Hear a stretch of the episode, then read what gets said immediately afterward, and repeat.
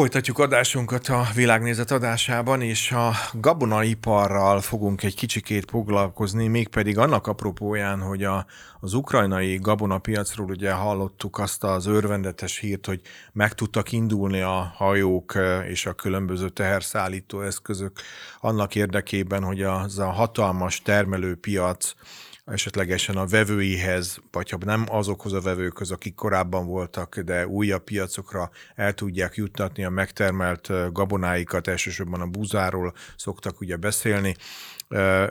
Ez a hír nyilván Ukrajna szempontjából és a háború szempontjából talán úgy tűnt, hogy örvendetes hír, viszont ebben jött egy fordulat ebben a hírben, hisz ezzel a gabonával kapcsolatosan aztán szakmai mondjuk úgy, hogy hírként elért bennünket és Magyarországot is, hogy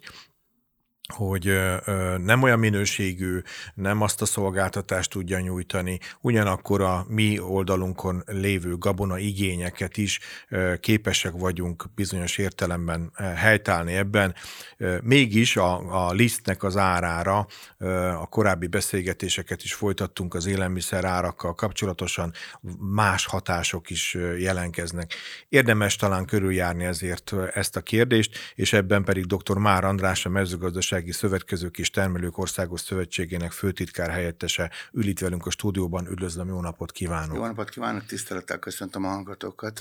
Szerintem érdemes egy kicsit egyáltalán körüljárnunk ezt a liszt piac helyzetet, hogy mi befolyásolja Magyarországon nyilván a nagy felhasználókat is, de akár a háztartási felhasználókat is abban, hogy mennyiért veszik a lisztet, mi az, ami ezt befolyásolja, és ön hogy látja most ezt a liszt ár kérdést? Mielőtt a lisztárra rátérnék, hadd mondjak pár mondatot a buzáról, mert én úgy gondolom, illetve a gabonáról, tehát még a kukoricáról is, mert úgy gondolom, hogy igazából a nagyon nagy probléma ma ez. Mi történt? A világpiacon a háború és egyéb okok miatt, én most nem akarok belemenni az összes ok felsorolásába, de egy borzalmas áremelkedés következett be a termelési költségekbe. Csak hogy példának mondjam, hogy a lakosság viszonylag olcsóbban kapja még mindig a gázt ugye a bizonyos fogyasztásig, de a vállalkozások, ez legyen mezőgazdasági termelő, vagy legyen malomipar, vagy legyen sütőipar, nem ezen kapja, hanem egy sokkal magasabb áron, sőt azt kell mondanom, hogy Európában talán a legmagasabb áron tudja ezt beszerezni. De ugyanis sorolhatnám a mezőgazdaságban a műtrágyától, a gázolajon keresztül. A műtrágyának alapanyaga a gáz. Igen, hadd ne soroljon végig, hogy mi mindenig. Egy borzalmas nagymértékű áremelkedés következett be, Magyarországon talán kicsit nagyobb is, mint a világpiacon. De ezzel együtt fölmentek a gabonárak is, vitathatatlan módon. A párizsi tőzsdén csúcsban ilyen 330-340 euró volt egy tonna buza, hasonló nagyságrendű volt a kukorica is. Ez körülbelül magyar árban egy ilyen 130 000 forint körüli nagyságrend, árfolyamtól sok minden egyébtől függően. Igen. Ugye ez az ár alakult ki egy nagyon rövid időre Magyarországon is. Ráadásul egy olyan időszakban, amikor az évszázad asszája sújtotta a magyar termelőket, ami azt jelenti, hogy csak a szántóföldi növényekben több mint 1000 milliárd forint. Nem akarom, még egyszer megismétlem, 1000 milliárd forint kár érte a gazdálkodókat, amit elveszítettek tisztán egy az egybe. Na most ebbe az időszakban lépett be ez az ukrán történet. Ugye mi történt? Ukrajnában a háború miatt lezárták a kikötőket, az ukrán gabona gyakorlatilag mind a kikötőkből ment, alapvetően hozzá szeretném tenni, hogy ENSZ segélyként Észak-Afrikába. Igen, erre utaltam, hogy azért ez máshova kötött ki, mint igen, igazából szerintem mindenki számít. Ezt szeretném mondani, hogy mi történt, hogy először az oroszok teljesen lezárták a kikötőket, később valamennyi gabonát ki tudtak vinni, de töredékét annak, amit megszoktak, millióka volt, nem menjünk megint csak bele, tényleg nagyon szerencsétlen a helyzet. Ebben a szituációban történt két intézkedés európai szinten. Az egyik, hogy feloldották a korábbi korlátokat Ukrajnával szemben az európai behozatalok vonatkozásában, amikre korábban kvóták voltak, ezt a kvótát eltörölték, illetve tulajdonképpen Magyarország is, Lengyelország is, Románia is, úgy fogalmazva, beindította újra a régi, még a Szovjetuniónak nevezett időszakra vonatkozó átrakókat, ugye, mert, és ezáltal tengelyen, tehát vasúton elkezdett beérkezni ez az áru. Uh-huh. Ott az volt a mondás, hogy semmi probléma, mert ez az áru csak átmegy Magyarországon, vagy Lengyelországon, és megy a korábbi célállomáshoz. Na, ez nem így történt. Magyarországon a etanolgyárak, a izzócukorgyárak, a takarmánykeverők és a malomipar is ezeket szépen fölvásárolta. Ennek az lett a következménye, hogy egyrészt Európában is leestek az árak, Magyarországon meg még jobban. Az európai árak lementek ilyen 110-115 ezer forintnak megfelelő árra Párizsban, euróra, míg Magyarországon ma már 100 ezer forint alatt van a gabonák átvételi ára. Ráadásul ez a piac teljes mértékben befagyott, igaz ebben nagy mértékben közrejátszott az is, hogy korábban az Agrárminisztérium általam nem igazán megérthető módon, félve, hogy Magyarországon áruhiány lesz, amire még nem volt példa 50-es évektől Magyarországon, ugye bevezetett egy ilyen exportengedélyezési rendszert, és emiatt egy csomó exportpiacot meg elveszítettünk. Ugyanakkor a rendkívül magas ugye a kamatláb, emiatt a felvásárlók meg úgy döntöttek, hogy ők mindig csak a 1-2 havi szükségletüket veszik meg, nem veszik meg az éves szükségletet. Ezt most jelen pillanatban ukrán gabonából meg tudják tenni. Ennek az lett a következménye, a piac befagyott, és rendkívül rossz helyzetbe kerültek a termelők. Menjünk a Lisztre át. Így van, igen. Ezt akartam pont mondani, hogy azért itt van egy nagy ugrás. Tehát most amit elmondott, az gyakorlatilag az a folyamat úgy zárul, hatna az egyik verzió, hogy akkor ezt követi a Liszt. De aztán nem úgy tűnik. Ezt elvileg minimális mértékben követni fogja a Liszt. De ehhez akkor rögtön hadd mondjak ez jövő idő. De ehhez hadd mondjak rögtön egy matek példát. A Liszt árának 1/3 sincs a búzaár. Egy 100 ezer forintos búzaár esetén a 70, tehát egy kiló, ugye az azt jelenti, hogy 100 forint egy kiló búza, ez 70 deka a 1 kiló kenyérhez felhasznált liszt, az 70 forint, a lisztára ugye a lisztár pedig emögött van, a kenyérár meg 1000 forint körül mozog. Igen, igen. Tehát ez azért nem egy olyan nagy tétel. Miért? Azért, mert alapvetően a kenyér árát, és nem is a liszt izgalmas ebben, hanem én azt gondolom, hogy minden hallgatót a kenyér izgat. A kenyér árában a liszt az 70-80 forint, ugyanakkor iszonyú nagy energiaköltség van benne, és itt nagyon-nagyon magas gázár és villamos energiár terheli ezt. Rendkívül magasak a foglalkoztatási költségek, beleértve a foglalkoztatáshoz kapcsolódó adókat. Rendkívül magas a szállítási költség, ugye a búzát is szállítani kell, a lisztet is szállítani kell, a kenyeret is szállítani kell. Ugye a gázolaj árát ezt most már minden fogyasztó sajnos pontosan tudja, hogy mennyi, ugye már pedig a teherautók azok gázolajjal működnek, és emellett pedig azt kell mondanom, hogy egy borzalmasan magas adó is terheli ezt a rendszert. Aha. Igaz, hogy nem 27, hanem csak 18% a kenyér áfája, de emellett a úgynevezett extra profit adó, amit a kereskedelemre kivetettek miatt, plusz 4%, ha úgy tetszik, áfa jellegű adó terheli a kenyeret. Uh-huh.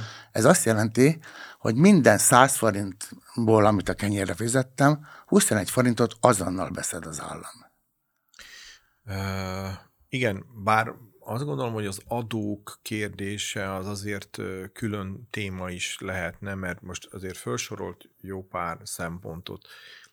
Nyilván a szakma keresi a megoldást erre, mert azért alapszükségleti kérdésről beszélünk. Tehát ez nem egy luxus cikke a kenyér. Ugye, ugye a nagy közgazdászi tudomány is azt szokták mondani, hogy ezek inferior javak, tehát ilyen alapszükségleti javak. Tehát szokták mondani, hogy kenyeret akkor is venni fogunk, ha nagyon sokba fog kerülni. Most nem akartam direkt mondani egy konkrét számot. Na de azért mégis van egyfajta verseny a piacon, tehát jó párfajta oldalról készülnek el ezek a pékáru féleségek, amiknek az alapanyaga a liszt, emiatt jó párfajta szereplő van, ők elkezdenek versenyezni, kitalálnak ötleteket arra, hogy mondjuk saját feldolgozású lisztet kezdenek el készíteni, kisebb távolságra viszik, tehát hogy hol tudnak ön szerint egyébként racionalizálni ezen az áron, vagy egyáltalán szokjuk meg azt, hogy ezen nem lesz racionalizálva, ez most már körülbelül ide beáll. Nekem az a nagyon-nagyon rossz hírem, hogy félek tőle, hogy ide beáll. Ennek pedig és majd megmondom, hogy mi az, ami ezen változtathatna, arra is fogok választ adni. Én ma úgy látom, és egyértelműen megállapítható, és ennek az ukrán történetnek van egy másik ága is, hogy igaz, hogy most jó pár malom ukrán gabonatőrről, de ez gyenge minőség. Igen. Én abban sem vagyok biztos, és most beszélgettem malomipari emberekkel, szakemberekkel, abban sem vagyok biztos, hogy minden esetben megfelel a magyar szabványnak. De ez csak egy zárójeles megjegyzés volt a részemről.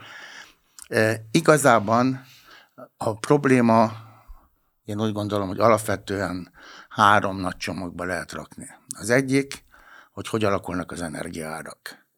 Hál' Istennek ebben lehet, hogy lesz pozitív változás, mert Nyugat-Európában a holland gáztőzsdén az árak drasztikusan csökkentek. Még a csúcson ilyen 350 euró volt, ez ma 61 néhány euró. Ha úgy tetszik, negyedére csökkent Európában a gázár. Nálunk sajnos nem. Egyrészt azért, mert nagyon drágán veszük az oroszoktól, másrészt azért nem, mert ugye egy nagyon jelentős készletet tároltunk be csúcsáron. Ehhez jön a második kérdés, a magyar forintnak az árfolyama. Ugye a gázt, azt dollár, illetve euróért vesszük, most attól függően, hogy melyik desztinációból. Ugye, viszont az látszik, hogy gyakorlatilag másfél év alatt 25%-kal gyengült a forint. A 330-as árfolyamról ma 400 körül mozog, de volt már 430 is. Igen. Ugye ez a különbség megint azt gondolom, hogy ez már gazdaságpolitikai kérdés. És a harmadik pedig egyértelműen azt kell mondanom, hogy áfa. Tulajdonképpen Európában, Kelet és Nyugat-Európában egyaránt erre az elszabadult termelési költségnövekedésre szinte mindenkinek az volt a válasza, hogy lecsökkentette az élelmiszerek áfáját, sőt, tovább megyek, jellemzően Európában az alapvető élelmiszerek áfája 5%-os. És ehhez képest az Európai Unió engedélyt adott most átmenetileg a úgynevezett áfa irányelvből, ezzel nem akarnám a rádióhallgatókat terhelni, de a dolog lényeg az, hogy nulla áfát is lehet alkalmazni, és most már több ország, tudtam, a Spanyolország is, de Lengyelország is, például a kenyér esetén nulla áfát alkalmaz. Nálunk meg, hogyha a 18-hoz hozzárakom a 4-et, az 22%. És ön egyébként, ilyen értelemben, mint egy szakmai szervezetnek a képviselője, hogy látja, hogy a szakmának van akkora megújuló képessége, ötletgazdagsága, hogy a saját rendszerében ezeket felülvizsgálja? Van-e olyan befolyásszerző erejük, hogy akár erre az áfa képletre hatást tudjanak gyakorolni? Tehát vannak-e kommunikációban, vannak-e tárgyalások ebben? Tárgyalások vannak, de azt kell mondanom, hogy ha finoman akarok fogalmazni, azt mondom, hogy ezek abszolút eredménytelenek. Én azt gondolom, kivárás van? Vagy mi lehet a hátterében? Tehát, hogy valami kedvezőbb tendenciátra számítanak esetleg a kormányzati oldalról, én sokkal az agráriumról? Tehát én azt gondolom, hogy a magyar agrárium és akkor megint válaszok külön, mert tehát egy agrárium van, egy élelmiszeripar van, és egy kereskedelem van, és a hármat külön-külön is érdemes nézni. Ugye talán... Hát és a mögött meg van egy fiskális politika, igen, meg egy monetáris politika. Itt akartam folytatni a gondolatsoromat. Ugye mondott egy nagyon érdekes dolgot Matolcsy György, a Magyar Nemzeti Banknak az elnöke a parlamenti meghallgatásakor. Egy olyan jó hónapja volt talán, akkor több sajtóorgánum is felkapta, aztán össze-vissza magyarázták, de ez nekem sem, ebben nem akarok véleményt nyilvánítani. De ugye azt mondta elnök úr ott, hogy a magyar élelmiszergazdaság versenyképessége folyamatosan romlik. És ebben én sajnos igazat kell, hogy adjak neki, ez igaz a mezőgazdaságra, és igaz az élelmiszeriparra egyaránt. Addig, amíg a 80-as években a magyar mezőgazdaság Kelet-Európában a legjobb volt, mindenféle mutatóját, hogyha megnézzük, hatékonyságban, hozzáadott értékben, versenyképességben, hadd ne soroljam, nem akarom terhelni a kedves hallgatókat, sőt, tovább megyek, világszinten az élvonalba volt, ezt az amerikai mezőgazdasági miniszter erősítette meg nekem, tehát akkor egy tárgyaláson. Ugye ma már ott tartunk, hogy kelet-európai országok többsége is Magyarországot lehagyta. Most ugye az elnök úr azt mondta, én ezért egy picit még vitatkoznék veled, de a trendjében igaza van, hogy tulajdonképpen mögöttünk már csak Bulgária van. Én azt gondolom, hogy nagyon-nagyon fontos lenne, és ebben a szituációban pedig különösen fontos lenne végig gondolni azt, hogy vajon ennek mi az oka. Én ebben nem kezdenék bele ebbe a rádióbeszélgetésben, mert ez nagyon messzire lehetne, igen, de... ez nagyon-nagyon messzire vezet, de én azt szeretném javasolni a magyar kormánynak, az agrárium, az élelmiszergazdaság szereplőinek, hogy üljünk le, gondoljuk végig, hogy ez mitől van, és mit kéne tennünk. Tudnélik, itt most már én azt gondolom, hogy picit... De azért azt mondja el nekem, hogy csak ehhez a témához kötődően, hogy önmagában a mezőgazdasági potenciálok is változtak, vagy azok jók, tehát termőterületek, portfólió, amikkel foglalkoznak a termőterületen, azok jók a mutatói. Tehát, hogy vannak azért ennek olyan alapja, fundamentuma, amire egyébként föl lehet építeni egy hatékony jó gazdaságot? Vagy az is változott? Én azt gondolom, hogy ugye sokszor szokták mondani azt, hogy azért Magyarország valahol agrárország. Ez abból a szempontból biztos, hogy igaz maradt mára is, hogy tényleg sokkal jobbak a lehetőségeink, mint a világon átlagosan egy-egy országnak. Nagyon jó minőségű termőföldjeink vannak, a éghajlatváltozás ellenére is azt gondolom, hogy egy viszonylag kedvező időjárásunk van, de utána nagyon sok minden kérdés vetődik fel. Nem volt arra példa,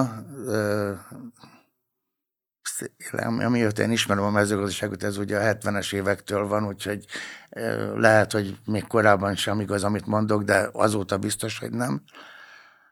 Az idei év volt, a tavalyi év volt az első, amikor Magyarország nem termelte meg a kukorica szükségletét. Igen, az asszály miatt, de el kéne akkor gondolkodni azon az egyszerű tényen, hogy addig, amíg 40 évvel ezelőtt Magyarországon több mint 10%, a magyar földterület több mint 10%-a volt öntözött, ma 1%. Vajon miért?